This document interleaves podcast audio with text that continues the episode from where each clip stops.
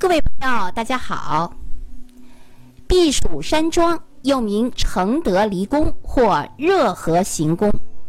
位于河北省承德市的北部，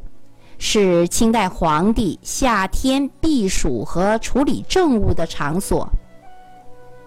清朝的康熙、乾隆时期，皇帝每年大约都有半年的时间要在承德度过。清朝前期重要的政治、军事、民族和外交等国家大事都在这里处理，因此承德避暑山庄也就成了北京以外的陪都和第二个政治中心。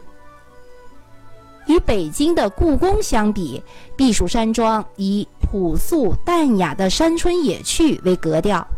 取自然山水的本色。吸收江南塞北的风光，成为中国现存占地最大的古代帝王宫苑，占地面积有五百六十四万平方米，有“塞外京都”的美称。康熙曾夸赞避暑山庄：“自有山川开北极，天然风景胜西湖。”避暑山庄的营建大体上分为两个阶段，第一个阶段就是从康熙四十二年，也就是公元的一七零三年，一直到一七一三年，在这个阶段开拓湖区、筑洲岛、修堤岸，随之营建宫殿、亭榭和宫墙，避暑山庄初具规模。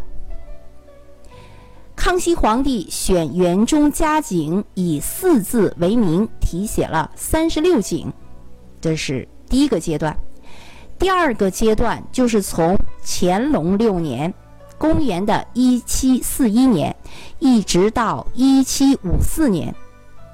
乾隆皇帝对避暑山庄进行了大规模的扩建，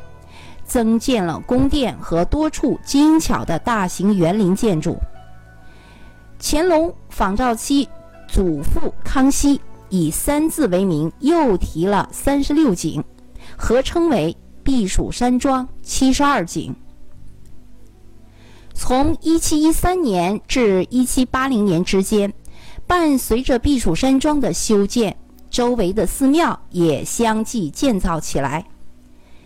避暑山庄的建筑布局大体可分为宫殿区和苑景区两大部分，苑景区又可分为湖区、平原区和山区三个部分。山庄内有康熙皇帝钦定的七十二景，拥有殿、堂、楼、馆、亭、榭、阁、轩、斋。寺等建筑一百余处，最大的特点就是山中有园，园中有山。宫殿区位于湖泊南岸，地势平坦，是皇帝处理朝政、举行庆典和生活起居的地方。由正宫、松鹤斋、万壑松峰和东宫四主建筑组成。淡泊敬诚殿是避暑山庄的正殿，又称楠木殿。殿内悬挂有康熙手书的匾额“淡泊敬诚”。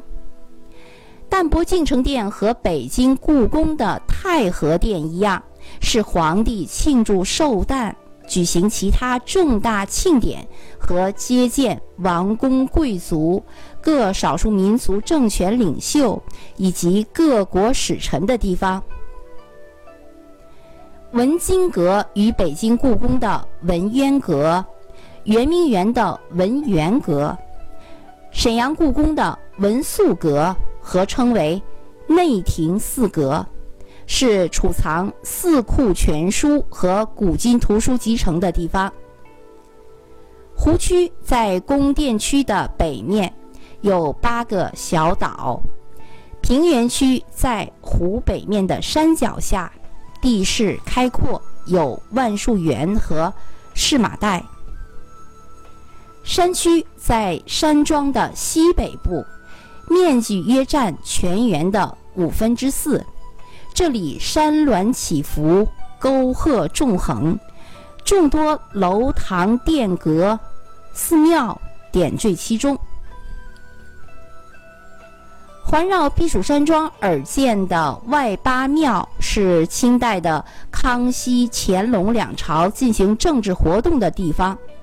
外八庙是避暑山庄东面和北面的山路宏伟壮观的寺庙群，其名称分别是普仁寺、普善寺、普乐寺、安远庙、普宁寺、须弥福寿之庙、普陀宗成之庙。殊相寺，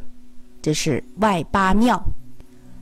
外八庙是清朝初期皇帝为了团结蒙古、新疆、西藏等地区的少数民族，加强边疆地区的管理，而在避暑山庄建造的一群寺庙。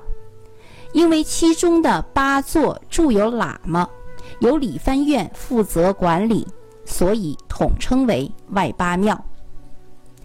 承德的外八庙建筑雄伟，规模宏大，风格各异，极具皇家风范，反映出清代前期建筑技术和建筑艺术的成就。作为中国最大的寺庙集中地区之一，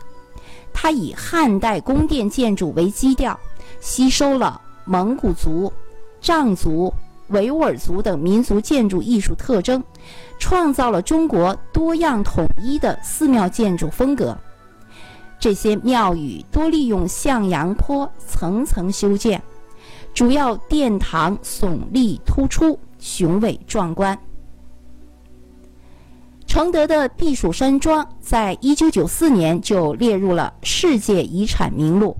现在是国家五 A 级旅游景区。作为游客，如果我们来到了承德，如果时间不是很赶的话，那最好就是抽出一整天的时间，在避暑山庄内好好转转。除了饱览山庄本身美景之外，其周边还有木兰围场、棒槌山、喜峰口、清东陵、万佛园、金山岭长城等景观，更是姿态万千。好，各位朋友，承德避暑山庄就为您介绍到这里，谢谢。